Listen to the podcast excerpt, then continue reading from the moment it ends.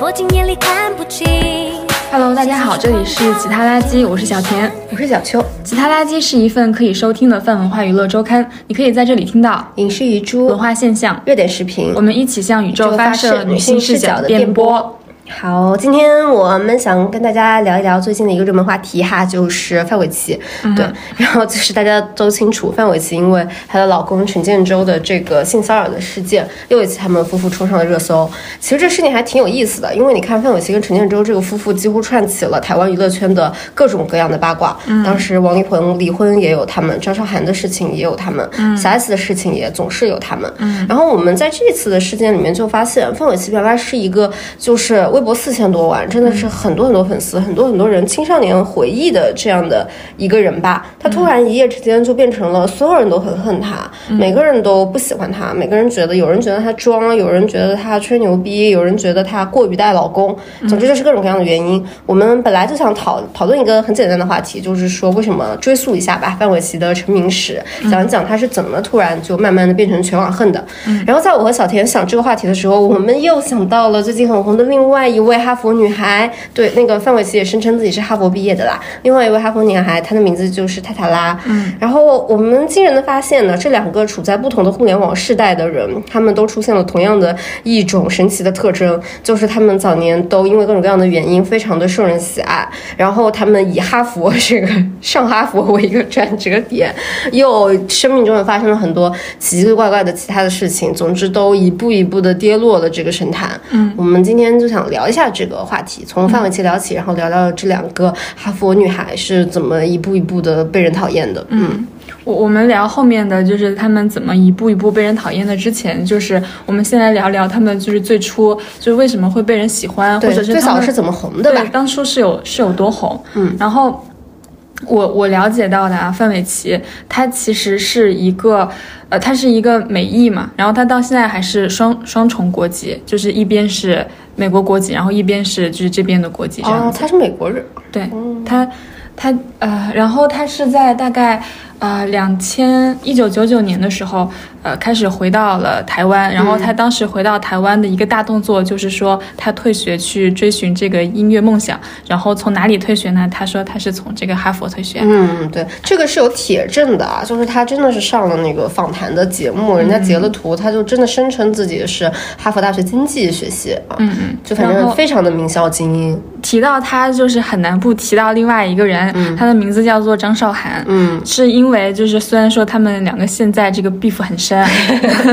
但是他们两个当初是一对，就是甚至不说百合，就是姐妹情深，我以为你要就是百合情说拉拉深的那种 那种姐妹花，就捆绑的非常之深。因为就是他当时一九九九年就是开始签那个福茂唱片的时候。呃，张韶涵是在同年，就是那一年拿到了加拿大组的一个什么中广流行歌星大赛的第一名，嗯，然后她被台湾的音乐才子林龙璇选中，嗯，然后她当时回来以后，也是在两年之后，就是零一年的时候签了福茂唱片，嗯，然后在那个时候，他们两个就是相当于是，嗯，非常近的，然后是同样的这种发展世代，然后又有一些海外背景，然后两个人的这个走的路路。路线又稍微有一点相似的两个人，当时公司其实就是想把他们搞成一个姐妹花的这种东西来炒嘛，所以那个时候才会给他们送上一首歌叫《这个如果的事》。真的是我那天看到这个歌的时候，我看到那个歌曲的简介，下面居然写说这是描绘就是百合情谊，真是大震撼！我说我小时候明明在那个 MTV 广播台看过这首歌的 MV，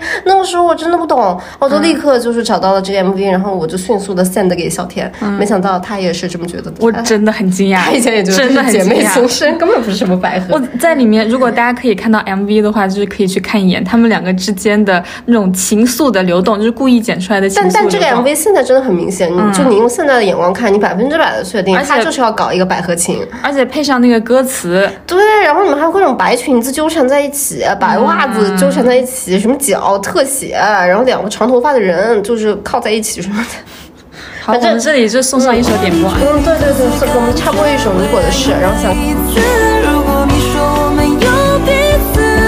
如果你会开始相信这般恋爱心情，如果所以这两个人就是不管是不是捆绑营销，他们之后的这个发展都还不错。从这个呃零二年到零五年，就是一路都是在狂飙，包括像呃范玮琪他们就是在他身上放了非常多的这个投入。他第一个范玮琪第一张专辑叫做《范范的世界》，然后这一个《范范的世界》里面的词词曲作者里面有林夕、李兆雄、左安安、张洪亮、哇，梁翘柏，他那时候资源真的好好啊！好好。他这个是全王菲阵容内，真的就是好到不得了，所以他其实后面，呃，就是范范的好几张专辑的整个制作班底都差不了多少，所以每一个都，嗯，最后呈现出来的、呃拿到的效果也都还不错。嗯，然后这个时候，嗯，张韶涵她其实也，呃，发展的很好，她张韶涵演了很多偶像剧嘛，记得《公主小妹》、嗯海豚湾恋人》，对对对对对当时都是她演的。嗯我那个时候还挺喜欢张韶涵的，我觉得她好可爱。是的，然后他们在这个时候差不多是这个整个期间是零二年到零五年吧，嗯，然后算是两个人的蜜月期，就是又有在一起活动，嗯然后两个人分别的这个作品和口碑都还很不错。然后包括零三年的时候，范玮琪有一张专辑叫做《真善美》，你听“真善美”这个味儿是不是很浓？你们是什么呀？嗯，其实里面内容还好，但是基督教大爱歌曲。对真善美是还蛮有这种基督教文化的这种感觉的。但是我们就姑且认为这一段时间就是两个人的蜜月期。蜜月期对，我们现在讲的范范的第一段故事就是范范与张韶涵之间，对，经典永流传的这段故事。但是什么时候发生转折点的呢？就是二零零六年，嗯二零零六年就是发生了一个非常重要的事件，就是张韶涵开始负面缠身，嗯就是她的妈妈出来，呃，她妈妈 张张韶涵的妈妈有点有点有点意思，就是她当时是跟那个你记得张浩哲吗？嗯，我记得台湾的一个歌手，嗯是一个韩国人，嗯嗯，他妈妈跟张浩张张浩哲发生了一些恋情，啊，嗯，那那个时候是什么呀？搞母子恋啊？张浩哲应该年纪还挺小的吧？我记得。好像还也不算太小，反正他们当时就是非常的激烈，就是当街牵手就算了，非常的激烈。真烈，的当街牵手就算了。激吻，然后跪地，操！而且当时就是张韶涵她妈妈姓姜嘛，嗯，然后这个这位姜女士当时还在这个婚姻状态里面，嗯。所以这多大的新闻啊！自己的丑闻嘛，就是真的，自己的女儿是当红炸子鸡，然后跟一个当时就是名望非常不错，拿了金曲奖，当时张浩哲，然后在一起，同时自己还有一老公，然后这个时候还能在台湾的街头接吻、激吻。激吻，激吻，激吻词。比较可怕的呢，就是他他们的这个爸爸妈妈就是互相联合起来，指责张韶涵弃养父母。是谁的爸爸妈妈？张韶涵自己的爸爸妈妈。对对，为什么呢？那个时候张韶涵他们出了什么事吗？还是怎么？为什么要突然做这个事啊？据说是因为就是张韶涵，呃，他张韶涵他家是也是呃，他是他家之前是在加拿大，然后后来他爸爸破产，破产之后他们家。里面的状况就变得很差，所以张韶涵就是有一个，就是她在演那个公主小妹的时候，有一点本色出演，就是她也是真的就在那边就是拼命的打工，就是家道中落？然后她当时进入演艺圈的一个一个目标就是想要给爸爸妈妈买一个大房子什么之类的，嗯。也是这种少女人设，然后一路拼搏，结果拼到最后，你知道突，然就是被自己的爸妈背刺。嗯，很多时候这个，嗯，钱就是比较考验所有的亲密关系，嗯。嗯。然后也会考验亲情。这个钱少的时候还好，就是就是只有这么一碗粥，你喝了我喝了也都喝了。嗯。但是钱多的时候就会出现，为什么我要的你不给？然后另外一边觉得你要的是不是太多了？嗯。然后如果碰到一些真的很奇葩的爹妈的话，就会发生张韶涵这种状况，嗯。就会就是就是说他弃养父母，其实就是觉得他给的钱太少了。嗯。然后以及据说就是他们当时有一些就是赌博之类的一些恶习吧，所以可能呃对张韶涵来说，她在里面要填补的东西实在是太多了。但是比较好的地方就是，虽然说她张韶涵的爸妈在那边。包括他舅舅，所有的上一辈的人都在指责他，就是就是弃养父母啊，道德恶劣什么之类的，还就是说他吸毒之类的，就是还说他是拉拉，所有的负面说他跟范玮琪在一起吗？我觉得所有负面都往他身上扔，但是，嗯，张韶涵她自己的姐妹兄弟，就是她同辈的人，还是就是对她比较好的。但是就是虽然是这样，那几年这种状况往他身上一扔，然后这个人当时走的又是那种非常阳光励志少女、正能量路线，然后被说就弃养爹妈、吸毒，然后他当时回应的时候状态又确实很差，嗯，所以基本上就是从零六年到零九年的时候，张韶涵这个时期就是。背时很背时，就是干什么什么不顺，然后就所有的资源差不多都没有了。然后正因为这个样子，因为他们两个都是在福茂唱片，然后两个人稍微就是你只要在同一个唱片公司，然后你们两个是就是资历比较相近的女艺人，然后同样的时间发片的话，资源上本来就会有一些争抢。然后在这个时候，因为张韶涵有这样的问题，所以这时候所有的资源都流向。范玮琪，范玮琪了。然后这个过程中发生了一件事情，是后面就是范玮琪被骂里面一件比较重要的事情，就是二零零七年的时候，范玮琪上了康熙，然后他当时在怎么又是康熙？又是康熙，台湾娱乐史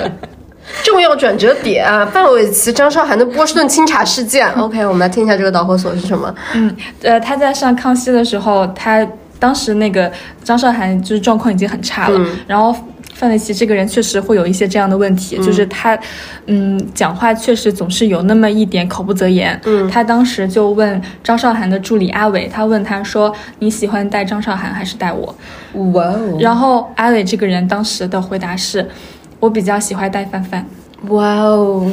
然后你你想想，就是如果你当时状况很差，然后你的你的助理说更喜欢带另外一个艺人，你心里是什么感觉？然后这个艺人还在节目里面公然的问他，你就算这么想，你也不应该这么问啊！你就算要这么问，你也不应该在节目上问啊！你这不就是一种公然的挑事儿？对，而且如果说你们两个都处在一个比较好的时期，两个人都很顺，你这样问就是开玩笑，无伤大雅。但如果就是刚好处在你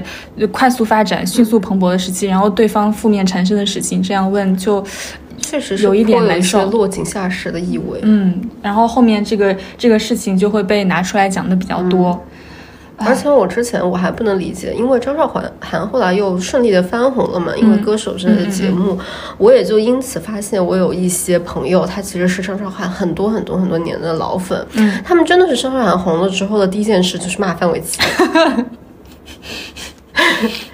就是真的范玮琪恨之入骨。然后之前我朋友跟我讲了一个事，然后这一次我在找这个资料的时候，我也看到了。他当时就跟我讲，我问他，我说你为什么这么恨范玮琪？他说因为范玮琪真的很落井下石。他就是说当时他们打跟那个福茂唱片一起打官司，应该也就是出现在这个事情后期的一个事。然后打官司的时候，别人就有人问他说，就有人问范玮琪说：“你不是跟张韶涵关系好吗？说张韶涵要解约这个事你怎么看？”然后范玮琪就直接，他当时是写了一个那个有截图的，就是一个一个发的一个 post 之类的东西吧。反正讲的这个话里面有两句印象很深，他第一句就是“别人解约与我何干”，就是撇清关系。这一句也常被拿出来。第二句我印象也很深呢，他说：“我只传递正正能量的事情。”我突然想起来，这两句简直贯穿了范玮琪的人生。范玮琪的微博后来很经常的说：“我这里只有正能量的事情，所有的事挡箭牌都是我这里只正能量。”然后从呃，就是零九年之后，范范呃身上又发生了两件大事。第一件大事就是一零年的时候，他终于被求婚了。嗯，呃，然后一零年的时候他被求婚，那个时候距距离他和黑人两个人相爱。就是两个人在一起成为这种恋人关系已经过了十年，也就是说他们谈十年的恋爱啊？对，谈了十年的恋爱，然后然后这个黑人才跟他求婚，所以对他来说就是大喜事一桩。然后所以在这个事情之后，他们官宣了以后就上了康熙，也是两个人第一次合体。嗯，呃，然后我我说一个对比的事情，就是另外一个呃，在他发生的大事，就是一四年的时候他生了小孩，然后一五年的时候上了康熙。嗯。然后这一年也是跟黑人一起上的，也是看上了康熙。也就是说，在我们弯弯娱乐史这边，他们两次大事上了两次康熙。对你现在讲弯弯娱乐史的版本，我在讲当时我观察到的大陆娱乐史版本。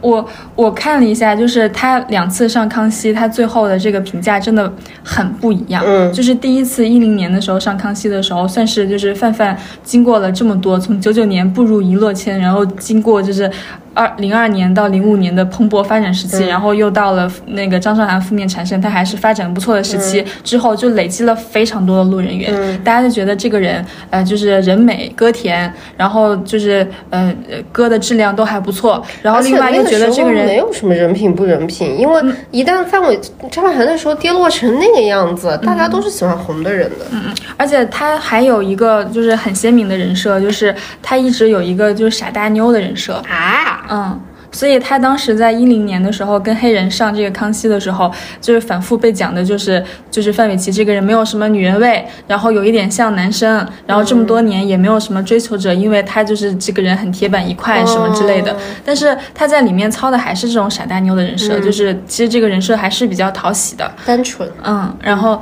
呃，但是就是到了一五年的时候，他们不是已经生下双胞胎菲菲、想想嘛？嗯，然后再上康熙的时候，在这个时候，我我真的发现，其实除了说一八年以后那个张韶涵她上了那个呃呃歌手歌手。之后，对他们两个有一个，就是让呃让这个范玮琪有一个比较大的这个滑坡。我觉得他的滑坡其实可以倒推到一五年他上康熙那一次。嗯，他上康熙那一次，虽然那个时候他整个口碑还是好的，也是我们当时说就是微博如火如荼，那个时候他就是狂累积几千万粉丝，真是一个一线就是大流量明星，不管在就是两岸三地都非常吃得开的。然后。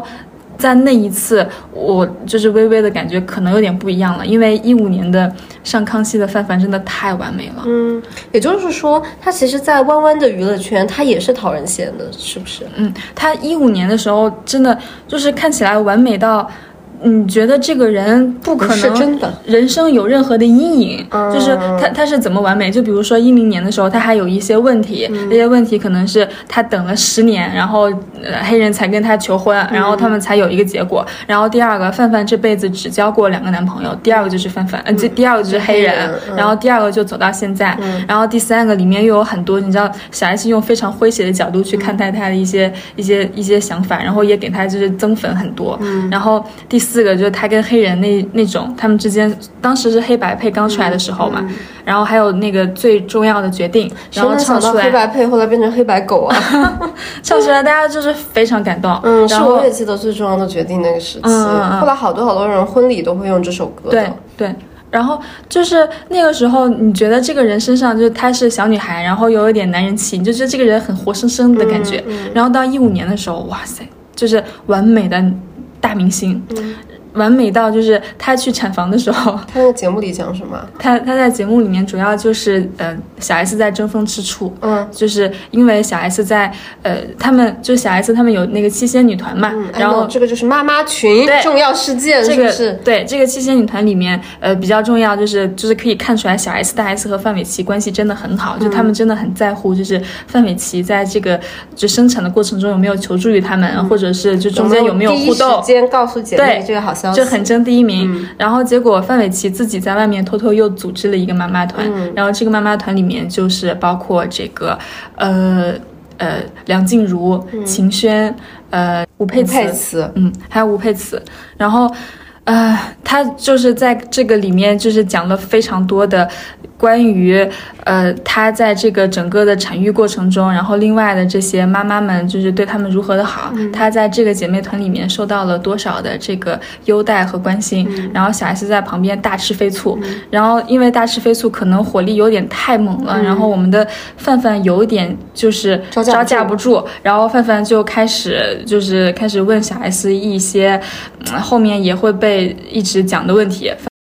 小 S 呃很吃醋嘛，就就是问范玮琪，你为什么就是一直找那些新姐妹们聊，你为什么都不跟我讨论这些生子的细节？我知道，然后他就对小 S 说，小 S 你从来不给小孩换尿布。对。他说，呃，首先第一，他说，他说，我说真的，我跟他这么好这么亲的朋友，他生三个小孩，我跟黑人好像从来没见过西地帮小朋友换过尿布。我觉得他这个又是那种阴阳怪气别人呢。嗯，我觉得他可能是想借着他之前那个傻大姐的名声，说自己哦，我又说错话了。但是我觉得这个真的是有意的。是是是。然后他还说，他说宝宝现在宝宝要戒夜奶，四个小时要喂一次，我要怎样从十点到早上六点？你知道答案吗？问小 S。然后。这种答题环节，小 S 答出来了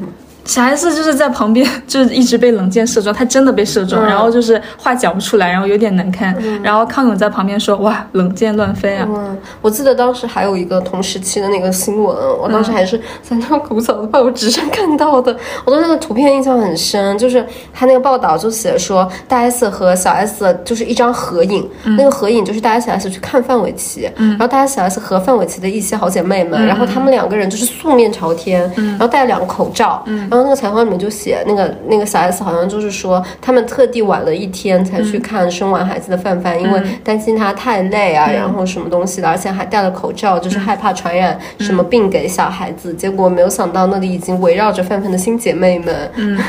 后真正的就是重头戏，就是范玮琪的大滑坡，是从大概一八年的时候开始的。然后因为一八年的时候，这个重头戏开始进入了一个就是它白热化的阶段。就之前大家可能就是想要就是嘴一下范范，就还是你知道小范围的嘴。我觉得我可以先再插播一下，当时我们说的这个一零年跟一四年的时候，咱们的这个大陆娱乐圈，范范也是有两件大事。一个是一零年的时候，他真的是，呃，一零年差不多就是。微博最红火的那段时期，他也是最早期的进入这个微博的这个弯弯明星吧。然后那个时候两岸关系也是一个真正的蜜月期，所有的这个台湾的明星来都会受到大陆网友的非常非常大的欢迎。然后范玮琪就是以发送他的美丽幸福岁月静好生活闻名的。我感觉他那个时候就是初期的这种呃小确幸 vlog 博主吧，就是他很擅长像现在我们看的一些博主，像什么子时当归啊、李子柒啊一样。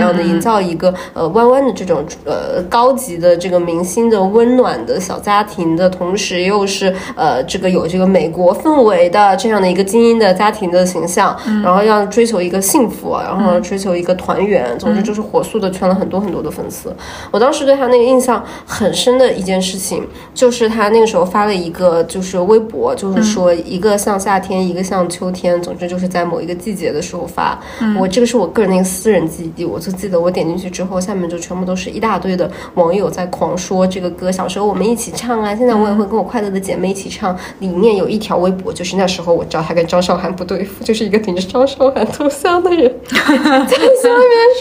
你还记得当时你这首歌是和谁唱的吗？现在你还有脸发？”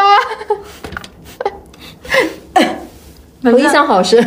他们的这个 beef 在一八年的时候进入了白热化的阶段，是因为我们的张韶涵她去参加了歌手二零一八，然后呃，她在这个时候，因为张韶涵之前确实从呃零六年开始，然后到一直到二零一八年这将近十年的时间，都就是在这个。真的很惨啊，我当时我那个那个铁粉朋友跟我讲说，那时候他还去看张韶涵很多的演唱会，张韶涵从来都没有办法在一线城市开，嗯，就是去那种二三线城市的拼盘演唱会上看他，嗯，很惨的，反正就是整个一个大退潮的状况。嗯其实按照张韶涵之前的那个，她演了那么多，就是。非常收视特别好的偶像剧，然后歌曲传唱度那么好，就是不至于到湖南。台后来还重播过，是啊，公主小妹。哎。Anyway，就是因为张韶涵出来了，嗯，然后一八年出来以后，他们的这个呃的白热化之后，啊，他所以他们之间的这个这个分裂也被拿出来了。然后你说的，就你朋友是可能是张韶涵的粉丝，我觉得他们两个的这种粉丝的百团大战，是我就是最早见过的，就是最强烈的粉丝的百团大战。因为在那个时候，范玮琪也非常多的粉丝，然后就双方开始 P 对方很丑的照片，然后丢给对方。就做很多很多这样的事情，然后就是到对方双方的这个微博下面留言骂战。当时范玮琪的范玮琪还告过张韶涵的粉丝，嗯，就是因为有人 P 了一个什么张韶涵扔什么东西的什么什么照片吧，然后那个上面写了范玮琪，嗯，哎，然后。嗯，我我不就是那个嘛，黑白配跟黑白狗。对，我我觉得还有一个比较重要的原因就是，其实张韶涵她的人设是很吃香、很吃香的。嗯，就是她她是一个就是起于微时的一个女演员，美强惨。美强惨，我觉得她是最早那个时候所谓的美强惨人设，真的是漂亮，而且真的也是确实业务能力非常好啊。而且又年纪都这么大，现在歌还能唱成这样，而且又真的遭遇了很大的挫折，然后这个挫折又持续了很长很长的时间，然后她在一八年这个歌手一唱出来的时候，就。所有人都看到这种剧本，肯定觉得我操，英雄归来逆袭呀，大女主，她是真正的这种大女主。对，所以所以她当时不管放什么话，看起来这种话都是怎么讲嘞，就是很漂亮的回而且是为她增光添彩的。我觉得她基本上就是演了一个回家的诱惑，嗯，就是真的是这个品如回来了。反正我他们两个的他们两个的 beef 就是先是粉丝之间 beef 起来，然后又上升到他们两个之间的 beef，嗯，然后就是就比较著名的就是刚刚小秋说那个张韶涵在微博上说黑白狗别乱叫，对，就是其实这个事情最早的时候，也就是有越来越多的传媒就开始问范玮琪怎么去看张韶涵的这个事情，然后总之就越来越多的吵，然后钱建州就发了一条维护范范的。言论吧，那个时候他们夫妻俩在微博都是非常非常红的。嗯，陈建州发的那个东西，意思，呃，反正就是讲说我们永远站在一起啊，我们永远一条心。然后他在最后的时候就讲了一个，他说什么我是真的很黑，范范是真的很白，就有点像那种炒 CP 的那种言论啦。然后结果张韶涵后面就直接发了一个，就是其实他讲自己生活日常的一个微博，然后在这个微博里面就说，反正我不管那些黑白狗，嗯。就是一个极其明显的影射，没有一丝一毫隐藏的那种。嗯，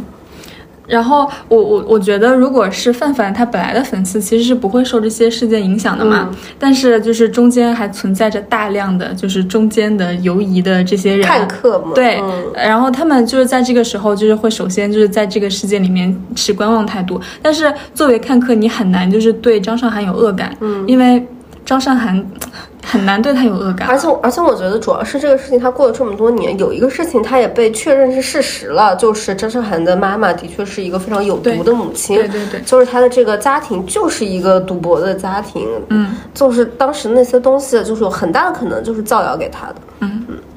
然后在在这个事件前后吧，就是有四个。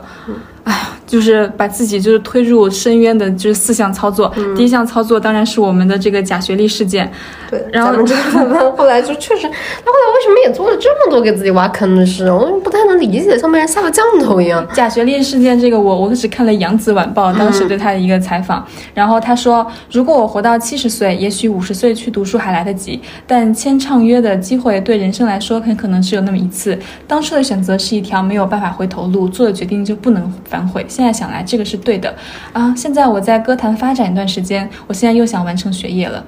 就是他其实当时是比较明显的，真的就是把自己和这个哈佛挂上钩。以及我回顾了一下一零年的时候，他在跟黑人上康熙的时候，黑人还有讲到一个细节，就是因为嗯，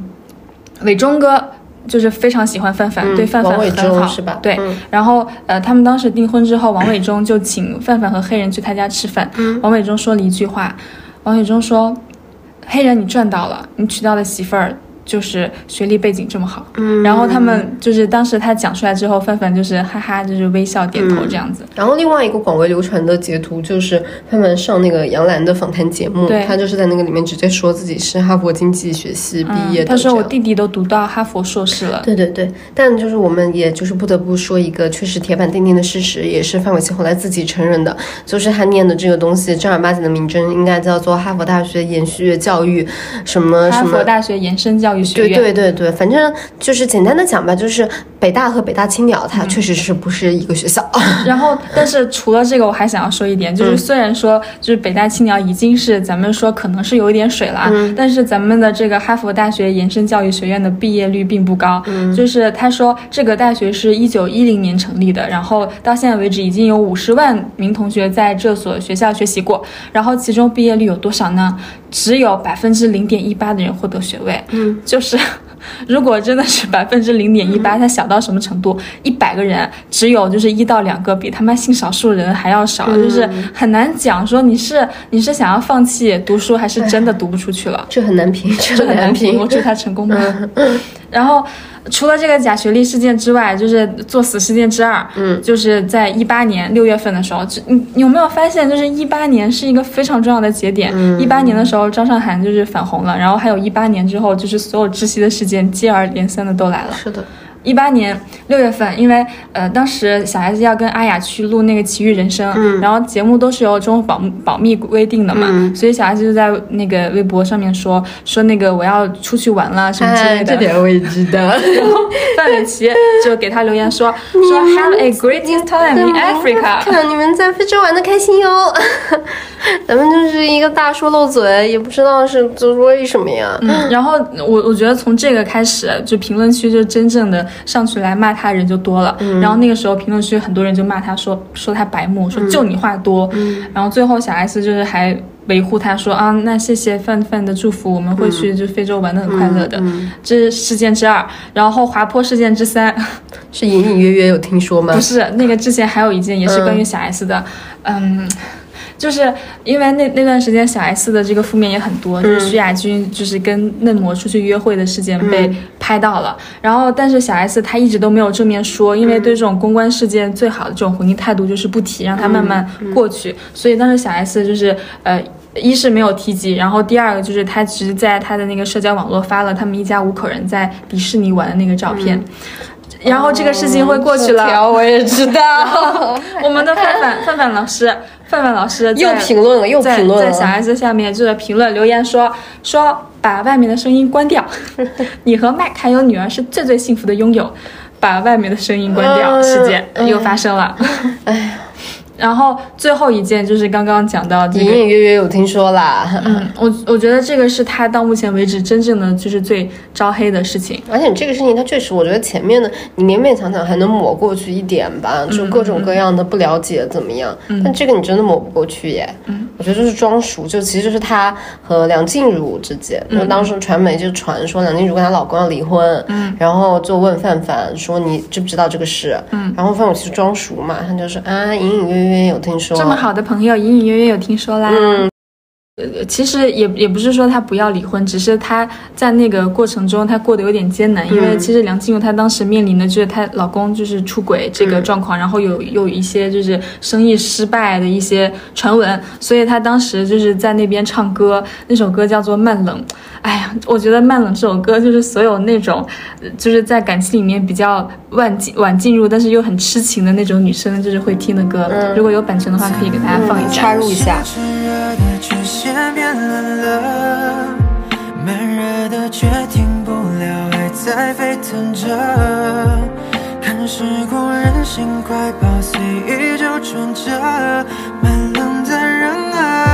他在唱这首歌的时候，一度就是崩溃，在那边就是抹眼泪，因为梁静茹这个人戏很少很少，就是他歌传唱度那么高，但是他个人流传的事情非常之少，所以这件事情就是台媒就是嗅到之后就是大轰动，然后就开始就是各处去采访人，然后就问到问到了我们的范范老师，范范老师啊。我这么亲的朋友，隐隐约约有听说了，然后最后搞的，嗯，搞的这个事情已经出来了，因为梁静茹是也是一个非常好的朋友，他就不好意思抹他的面子，然后后面梁静茹自己就出来解释，就是就是他说两个人感情没有受到影响，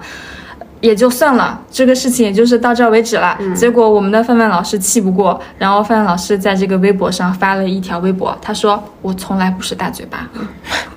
然后又上热搜。哎，这个时候是一九年，对不对？嗯，差不多，对，一九年是一九年，我记得隐隐约约有听说是一九年。嗯，所以这个大概就是他一八年以后的大滑坡。然后，啊，我我觉得就是其实看起来，首先就是一八年是一个很重要的节点。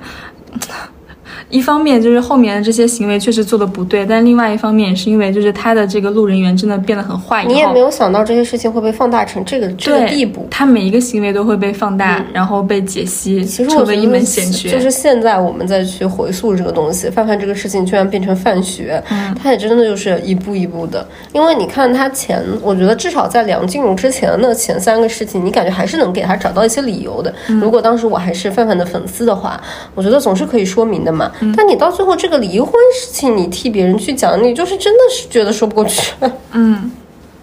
搞什么呀？而且我觉得后续也变得很神奇，因为当他的路人缘变差了之后，台湾发生的所有的奇怪的八卦都会跟他们夫妇有关。嗯，比如讲后来的著名的这个王力宏撕逼离婚事件，对不对？你不能想象到为什么有哪一个明星离婚，最后会变成什么王力宏和范玮琪和陈建州均有不正当关系这种传言出来啊？好离谱啊！真的好离谱。啊而且你有没有发现，就是就是范范的每一次对于这些问题的回应，也是就大家诟病他最多的原因之一，就是说他圣母，我很幸福。嗯，就是说。有一个非常你们都是酸民，我很幸福。对，有一个非常就是经典的，他发了一个图片做回应，嗯然后这个图片上面写的是：有人问印度诗人泰戈尔三个问题，什么最困难，什么最容易，什么最伟大。呃，泰戈尔回答说：认识自己最困难，指责别人最容易，不求回报的爱最伟大。嗯，对，他就是最后要走走一个，哎呀，信望爱，信望爱啊，只要信就能爱，反反正正就这样吧。就是他，他对于所有人的这个回应，就是你不应该指责我，嗯，就是我不是大嘴巴，我是真善美，嗯，我们就是浅浅总结一下吧。我觉我觉得真的就是你再去回溯看这个脉络，这个事情应该算是最后一个吧，因为后来范玮琪好像就不跟微博，嗯，就不他把微博微博整个就是关关掉，对对对，后来就不太更新微博，但是他还是会跟那个 FB 跟 Instagram，、然后他 FB 跟 Instagram 又陆续的闹出了很多的继续跟台湾姐妹的这些 beef 事件，他还是持续有的。我看我有看他最近的一次，就是 FB 的真的出来的这个动态，他的新姐妹是徐若瑄，嗯，就他跟徐若瑄一起那个搞那个连线直播，嗯，然后又又讲了一堆，然后那个下面还有什么，还回应一些问题啊，就是网友问他为什么不去上浪姐呢，什么东西的，嗯，反正他也就是展现了一些就是 看不上看不太上，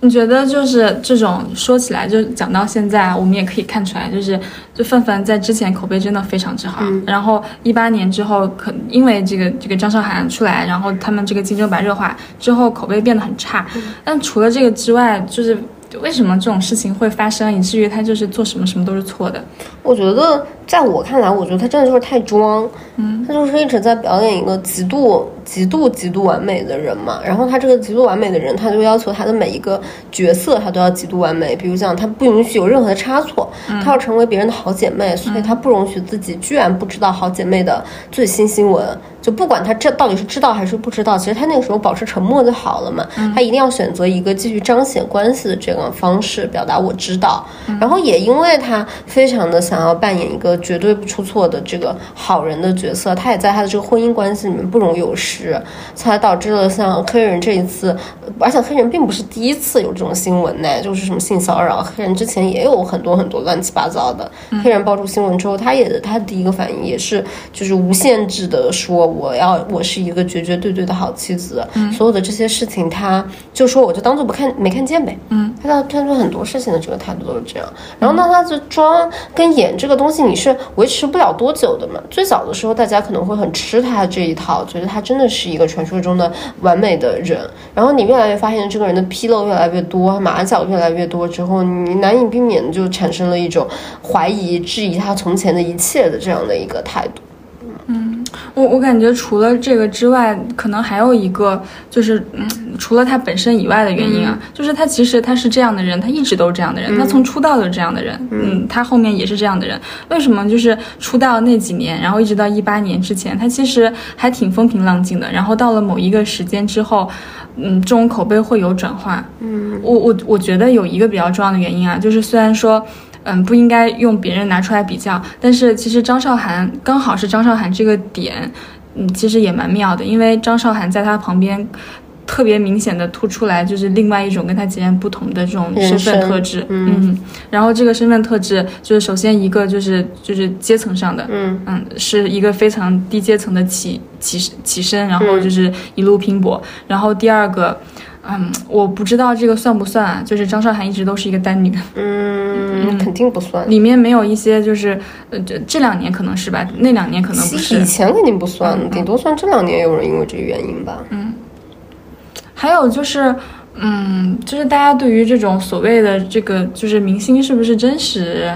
的这种要求，可能也变了。就是之前要求的真实，可能你稍微表现出一点男孩子气，就算是真实了。或者我觉得就是像范范的这种一直要维持高位的这个东西是很累的嘛。嗯，你一直要维持高位，就意味着你要在每一个方面你都绝对不能出错。他其实一直都是在很努力的，就是小心翼翼、如如履薄冰的在维持，在每一个方向都不出错。包括其实他也很少的去发表一些真的就是所谓的政论呢，或者是这种社会言论，非常少。一直想要维持自己的一个这种完美的形象。然后你越在上面，你的这个故事就越难以容许有纰漏。那一旦有纰漏，就会很惨。尤其是你这个纰漏越累积越多。然后你再反观张韶涵，张韶涵的这个故事一直以来它都是一个经典故事嘛。它是一个就是王者归来呀，一个逆袭呀，一个一个基督山伯爵一样的经典的这个东西，嗯，大家都会喜欢的。大家喜欢这种赤手空拳的人战胜困难，并且最后得到一个良好的结局。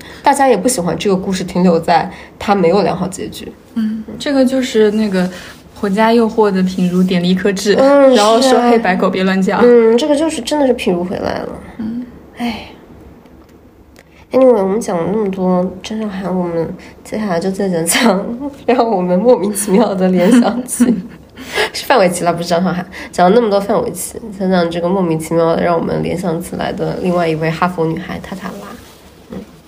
我我觉得我们我们当时之所以会联想起来，也是也是因为就是范玮琪她在这个过程中的所有的回应都是有一点那种上世纪的感觉。嗯，她的这个回应就是说说不要指责别人，然后或者就是用一些非常真善美的一套，然后去感化去对感化大家。嗯，所以就是呃这样的回应在某种程度上又加重了就是他所受的这个。骂名和他所承受的这个舆论的压力，但是他们好像一时半会儿都转不过这个弯来。嗯，是的。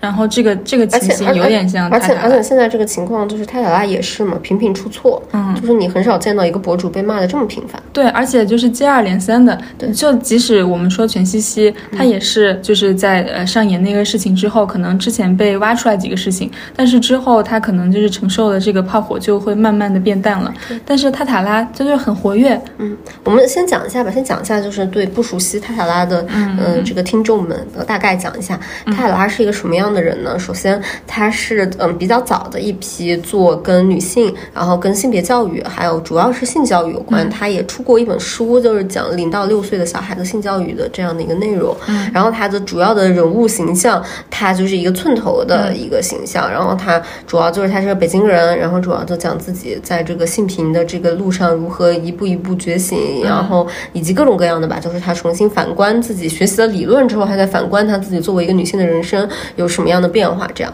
对。然后他的呃之前的路走都是比较平稳的嘛，因为他呃讲话很有观点，然后说话也很清晰，就一下子收获了很多的粉丝。对，然后他的这个转折点，他爆红，我觉得他从一般红到爆红的这个转折点，跟他从爆红到现在跌落神坛的转折点，都是一个重要的事件，就是他上了哈佛大学，对，哈佛大学。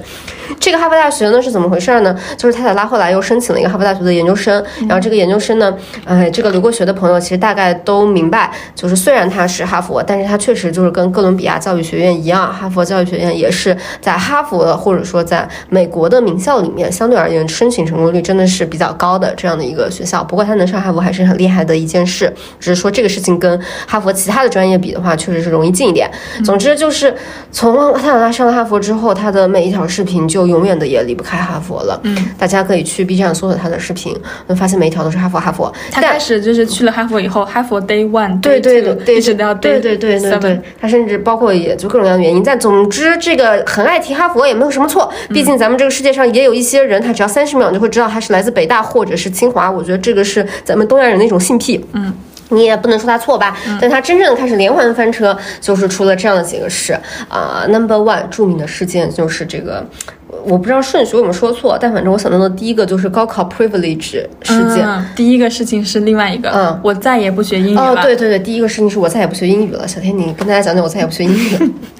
我我回忆一下这个事情嗯啊，我就是。呃，我我记得当时是，就是我在这个首页上就频繁的刷到这样的信息，就是刷到有一个博主，他说他再也不学英语了，就是有人一直在骂他，一人一人在一直在骂他，然后当时这个词条还上了热搜，然后里面的观点我没有复习啊，我大概说一下，就是就是他塔拉在说，嗯、他觉得这个这个语系。呃，他不想再学习了，他已经学了这么多年了，他以后就是要直接用他的，就是用他的文化骄傲来去，他要真听，就是真听真感受。然后他就是说，他要从就是根据他的本能来讲出他所有的表达。然后他里面还有一个细节，他说我雅思八点五分，对对对，他说我再也不要考虑我讲话到底是不是地道，到底是不是真正的在讲就是什么什么外国人的这个东西了。对，嗯，可是，可是我大家大家之前骂他理由，我觉得跟后面有点像，就是首先一，他的本科是在澳洲读的澳本，所以他已经接受了四年的这个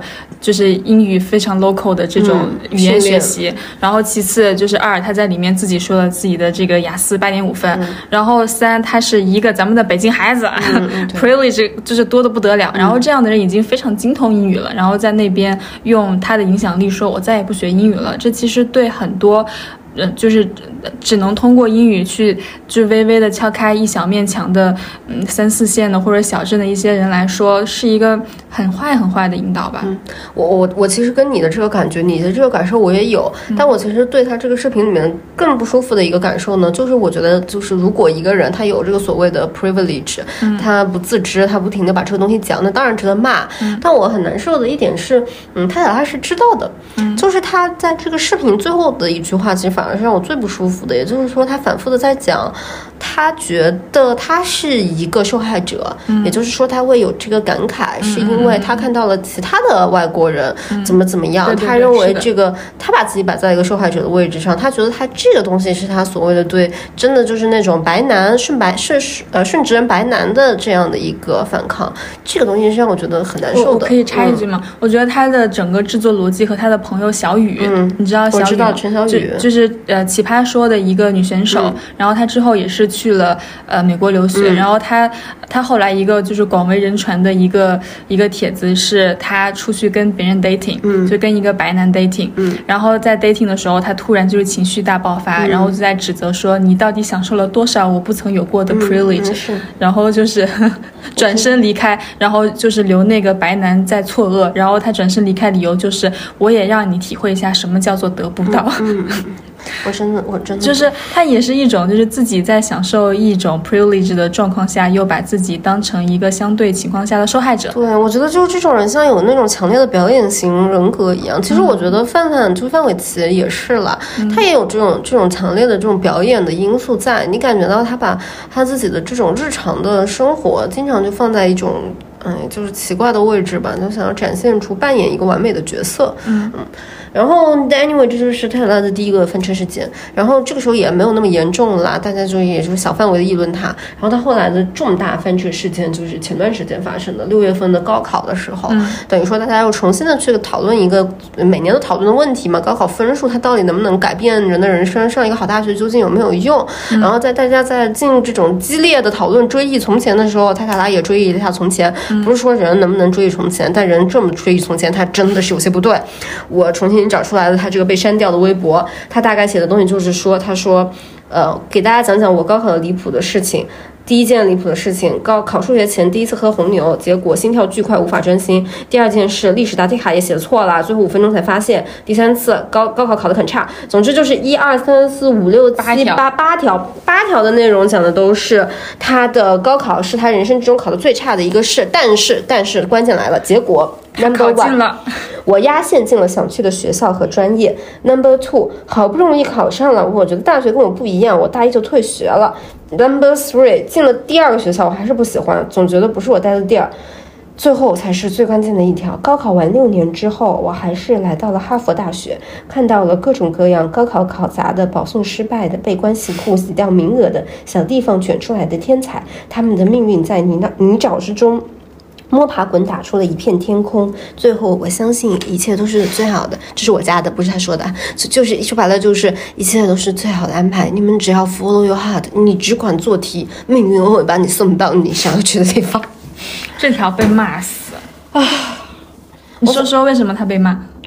我觉得就是，反正我看了之后最难受的一个原因就是，我还没有，我当时还没有看到，就是别人就又对照他的人生经历，就是摸出来他做这些决定是到底哪些地方。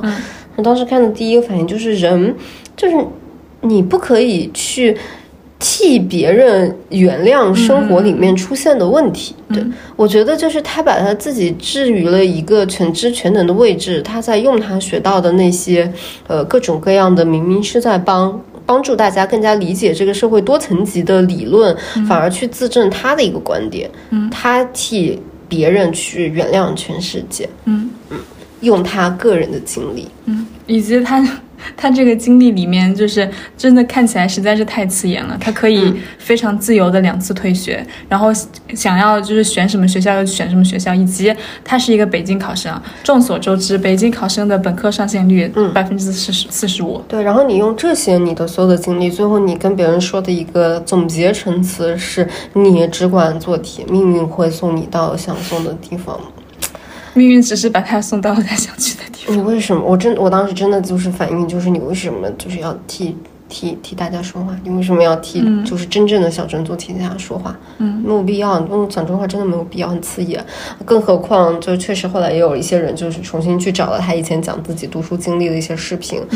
你就发现他这个所谓的考的一团糟，进的学校是中国传媒大学，然后他退学，然后又重新去上的这个学校是悉尼大学。嗯，Everybody knows 去澳洲上大学真的很贵。然后这个对吧？然后之后这个高考。考砸了之后，这个去去哈佛，对吧？嗯嗯，真不错呀。对，总之这是第二次翻车事件，然后就来到了第三次翻车事件，就是最近的这个 ADHD 事件。嗯，这个 ADHD 事件也展现出了跟前面所有的事情一样的 pattern 了。这个 pattern 就是他，我看了，我还专门重新复习了一下这个视频，他真的是兴高采烈，我真的可以用兴高采烈的说他自己确诊了 ADHD。他在那边就是找来了一套测试题，嗯，然后在这个这个测试题里面非常高兴的选了频繁和经常发生，然后又非常喜滋滋的把十二岁以前需要填的给他妈妈填，然后最后就是在视频中结尾高兴的承认自己是 ADHD 患者，但是我不去诊断了，我已经原谅了我从前的自己。嗯，而且你觉得最夸张的是他真的用了很多的。不匹配的词语去形容他的这个东西吧，就是这个不匹配的词语包括，但不仅限于，他说他做的这个量表里面还有一项是要让家里的父母去确认他是不是十二岁以前就有这种行为，然后他就在那边就是讲，他说我真的好怕我妈妈说我小时候不是一个这样的人，这样的话我之前那些所有可能得到的救赎就会全部作废，我 就不能再原谅自己啦，天哪！然后最后就说，我现在真的觉得我也不需要去确诊 ADHD 了，因为我已经觉得我人生所有的错误都终于有了被原谅的时间。我觉得他仍然映照了我刚刚说的那个，我看他视频最不舒服的那个原因。你为什么要去替别人原谅世界？而且就是。他有一种，他是真的就是呃站在一个高处，然后又把别人就是在下面的人的衣服拿上来自己穿的感觉。你真的就是在泛化一种苦啊！他就是把所有的苦都泛化，并且泛化到最后就是我原谅，我救赎，我解决，我和自己和解啦，我自洽啦。你怎么这么多和解跟自洽，这么多原谅自己啊？我真的受不了了。或者他在最后会给。会给一个就是通行的出路，就是没有关系，你只要努力，命运会把我们送到我们想去的地方。嗯，他常常说的也，我觉得他真正他真正心里面讲的也不是什么你只要努力，而是就是你你只要坚持不断的活下去，你总能找到更多的可以怪罪别人的理由。哦，我我我我这么讲不好，但是我就是要讲，就是我看到 他 B 站评论区里面的高赞，就是有一个人说，我倒是建议你再去做一做 NPD 的量表。哎，很多人建议他去做 NPD。嗯，我就是 NPD，就是那个叫什么自恋人格障碍，对，就是那个。我就觉得这真的是他真的是太多表演，我想因为就本人精研他打他视频，我以前挺经常看他的那个东西的，因为咱们要那个找选题。我以前看的这个印象很深，因为她之前还有一个就是男朋友，那男朋友叫大哥，然后大哥在他的视频里面应该也就是反正各种各样的原因，总之大哥展现出的就是一个比较呃女女权男吧，就是女权男的这样一个角色。然后我印象很深，有一条视频是泰塔拉讲他自己跟大哥一起拍视频，然后情绪崩溃，嗯，然后他就提到了一个大哥惹他生气的点，嗯，我当时看的时候我就觉得是什么？不不坐着尿尿吗？不是，我就觉得很怪。他就是说，他让大哥帮他拍视频，然后他讲了一半，他就突然不想讲了，然后他就在大哥那个镜头下面大哭，然后大哥就安慰他几句，然后没有安慰好，然后大哥就跟他说：“他说你能不能就是少演一点，差不多就把这个活给干了。”然后他就大骂大哥，哎呀，我觉得吧。就是可能人家也说了个实话，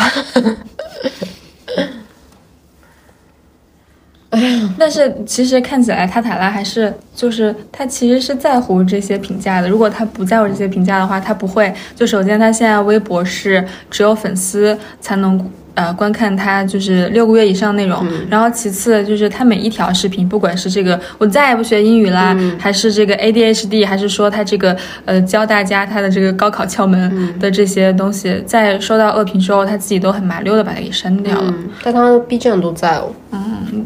可能是那边他受到的冲击不算特别大吧。骂他的人比较多。嗯，就是他其实还是蛮在乎这些东西的。他其实是不想，就是他不是那种，就是我出来就是想要当一个显眼包，就是想要黑红让你们骂我。他就是出于一颗真正的就是想要跟大家 share 的心情，然后就想要做这个视频的心情去做这些视频和传播的。但他就是好像真的理解不了为什么。我做了这些事情，我做了这么多，就是遵循传播规律的事情。我讲了这么好的故事，我还给了一个这么好的解，为什么大家还会骂我？然后他就在下一次视频里面做改进，然后把自己的可能语气改得更平易近人一点，然后就是显得自己就是欲尊降贵一点，想说是会不会好一点？但下面还是有人在骂他。唉，我觉得啊，就是。嗯，很难讲，就是塔塔拉的下一条视频很有可能就是他要讲最近中医治好他的抑郁症，嗯，就是最近已经发现他就是微博感觉就是精神状态确实不是很好，毕竟谁在网上被这么骂就受得了，他很难受，很难受。但我我我确实，我从另外一个方面来讲的话，我当时看他的那些东西，我就一直在想一个问题啊，就是我为什么就是，毕竟我之前也挺喜欢他的嘛，为什么我之前挺喜欢他的，后来他越来越多的就是让我不喜欢，哪怕我以我就是自观我这个个人，我自认为我自己是一个不是非常愤世嫉俗的人，然后我的脾气也非常的好，并且我也非常的善于理解他人，但为什么这个人的视频到最后他还是就是刺痛了我？让我有点不爽。我后来就是非常理性的分析啊，我感觉就是他是在做一个事情，就是叫做克奇的克奇，就是他套娃克奇了这件事。嗯，因为我就想起来，我当时最早的时候研究这个克奇是什么东西呢？我就是米兰昆德拉不是提出来了这个东西，我给大家朗读一段米兰昆德拉当时讲克奇的一个话。他当时就是在那个《生命不能承受之轻》里面写那个经典的句子，他说。呃，当看见草坪上奔跑的孩子，由克奇引起了两行前后紧密相连的热泪。第一行热泪是看见了孩子在草地上奔跑，多好啊！第二行热泪是和所有的人类在一起，被草地上奔跑的孩子们感动，多好呀！米兰昆德拉强调，第二种克，第二种眼泪是客气更加的客气。嗯。我感觉塔塔拉的很多的视频，他都让我感感受到了他这种客气的嵌套，就是他不断的在做这种，呃，极端正确的这个东西，他靠这个东西去，嗯，就是掩盖一些，就就他的所有的这个认知跟情感的表达，他都靠这种主动或者是被动的去遵循那个很正确的、很很光明的那个强大的秩序，然后他去判断这个东西它是不是一个合法的东西，是不是一个能够博得大众喜欢的一个东西，然后他就。不断的用这个东西，不断的用这个东西，但这个时候你就会发现，你就感觉到他的所有的情感的表达，他的这个真心实意的所谓的分享，变成了一个一个工具。嗯嗯，这个工具就是他很想要赢得一个像像表演一样的东西嘛，就开始不断的给他的这个东西垒砖头，希望长久的维持在他的这个人设上面。嗯，然后这个垒砖头的过程之中，就又出现了跟范范一样的问题。一个人想要长久的维持在一个垒砖头的这样的高位是很困难的，你一定会出纰漏。你一旦出了纰漏，你就会发现有太多的人看你就越来越不爽。嗯嗯，我我我的感觉是，就是除了小秋说这个，我觉得还有另外一个我我觉得有可能的原因，就是我我觉得他跟范范也是出于一个比较相同的原因，就是他们太过时了。嗯。嗯，就是其实呃，如果看塔塔拉的话，就是如果大家搞内容创作，会发现他他的这个视频里面有一个非常明显的 pattern，就是首先他会有一个洞察，这个洞察就是我最近发生了一个什么事情，他会把这个事情描述的事无巨细，让你很有卷入感。然后最后他会把这个呃事情就是往一个非常呃低沉的方向去带，然后最后给他一个解决的方式，然后这个解决的方式就是我自洽了，我成功了，然后这个事情在我这儿过去了。然后范范他解决他的方式就是可能比塔塔拉更过时一点。范范的方式就是，嗯，你不要，你们不要再骂我了，我没事儿，我你不要说我不听，我不听，但是 我不听。然后我我觉得我们现在讨论塔塔拉可能更带劲的原因，是因为就是范范那种过时真的是太过时了，就 too old school，就懒得讲了，就是教科级别的老。但是塔塔拉的老，我觉得他自己都想不通，他到底是就是哪里过时了。我把它总结为一种时代时时代性上的过时，就是他之前就是讲这这套自洽，或者是就是看命运把你推去哪的时候。比较多是发生在我们经济上行的时期，大家都觉得说，大家渴望成功啊，嗯，大家都觉得说自己我们也可以成为。嗯，自己还是有这条路可以走的。嗯，但是现在。大家冷眼一看，他妈的哪还有什么路可以走啊？你这一个就是这这北京孩子，然后你可以，我觉得现在是每个人都知道，他视频里面描述的那段所谓的低潮不是真低潮，嗯，大家都意识到他所谓的这种情绪上面的低落，大家都说我的生活明明比你更低落，嗯，你说你的困难，我的困难明明比你更困难，嗯，然后所有人这个时候他就意识到说这个困难。没有那么简单，我们不是每个人都像你一样可以迅速的解决困难，迎来光明的。我们这个光明不知道到哪里才有啊！嗯，以及我觉得它里面这种教人做事的这种感觉实在是太强了。就他就是老是擅自替我去原谅世界，对，然后然后他他他的这种所谓的就是自我和解的这个慰藉，就是用别人的这个非常不容易的部分去做自己的自我的呃和解和慰藉，然后然后再用他这一套就是完成了他的自己的。这个跃升，不管是认知上的跃升，还是说咱上了哈佛的这个跃升，但对于大家来说，我们已经对这种所谓的这种和解和奋斗状况已经麻了。我根本就是离想离这种精英主义，然后就非常优绩主义的女的远一点。我现在很害怕别人老是跟我讲什么两个词吧，一个词就是自洽，第二个词就是做自己。嗯，就是就是就是就是烦透了。嗯，就真的是别人只要一提，我就觉得。做自己，做自己，做自己，做自己，谁谁能真的做自己啊？你真的能做自己的人，意味着你的你的这个天空真的没有任何的阻碍，你没有任何的枝桠呀，你的这个手伸的多长都没关系，你只要对自己不断的默念 be be myself be myself，我就可以成功，或者是所谓的那一套信念的那一套，我只要不断的跟我自己讲，我能成功，我能挣钱，我能挣钱，只要信我就我就我就能成功，就。这个世界不不是这个样子的，真的不是这个样子的。你有没有发现，就是他，然后范范他们用的那一套东西，范范是真善美嘛，然后他可能就是自洽是信念，嗯，就是这一套东西到现在。它失灵了，是因为就是这一套东西之前本来是可以解决所有问题的。如果它是一个所有问题的答案，那就是没有答案。我们越来越知道这个里面没有答案，然后是一些已经手里拿着很多答案和道路的人在教我们答案在哪里，所以这个东西才真正的让人反感。嗯，我觉得是因为他们是有一个既有路径的，嗯，他们在这个既有路径上这一套，我要自信，我能成功，我只需要放松，我只需要怎么样，是他们在这条路径上面强力。鼓励鼓励自己的这样的一个安慰剂嘛，就是你没有这条安慰剂，可能到最后慢慢的还是能够到这个方向上去，不说一定能够得到那个最好的结果，但是这条路是有这个路的，但对我们来说不是的。对你，你不能够用你自己的这个东西跟所有人说，你也只要到这两这样的话，我们就能走上同一条路。嗯，就像是我看到我在搜的时候，我也搜到他之前有一条发了一个微博，其实也是一样的，他那个微博他就写说，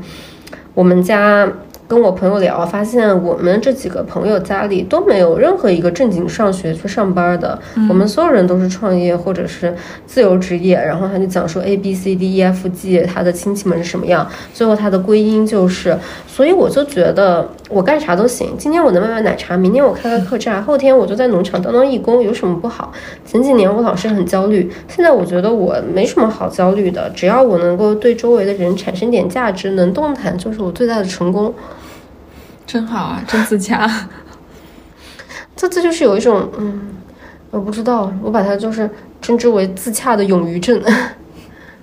万事万物皆可自洽，嗯，万事万物都是我只要做自己就是唯一的答案。哎，anyway，反正今天说到这里，我觉得。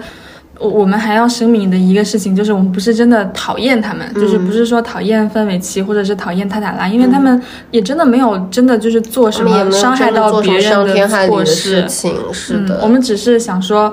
嗯，就是之前那一套价值观有可能在现在真的不适用，而且有一些过时了。嗯嗯，我们也就是表达一下我们自己的痛苦吧。如果你是塔塔拉或者是范玮琪的粉丝，不要骂我们，骂我们会删掉。嗯，以及如果你不是他们的粉丝，也不要去网暴人家。嗯，对对对，不要网暴人家了，就是没什么必要。就是你可以在我们的这个评论区表达一下 友好评论、友好讨论，对友好评论、友好讨论一下，这些都没有问题。然后对。就是不要人身攻击，不要人身攻击啊！这个是最后的问题。OK，那我们今天就这样了。对对对，然后如果你对范范还有对这个泰塔拉，还有对我们今天讲的这一套有的没的，有什么想要评论的，欢迎给我们留言。嗯，对。然后对，然后我们也开通了听友群。嗯，呃，想要加入听友群的话，可以扫码扫扫描我们宣传里面的二维码。嗯，对。今天就这样了，拜拜拜拜，再见了，再见。足到落泪，拥不拥有也会记住谁？快不快乐有天总过去，爱若为了永不失去。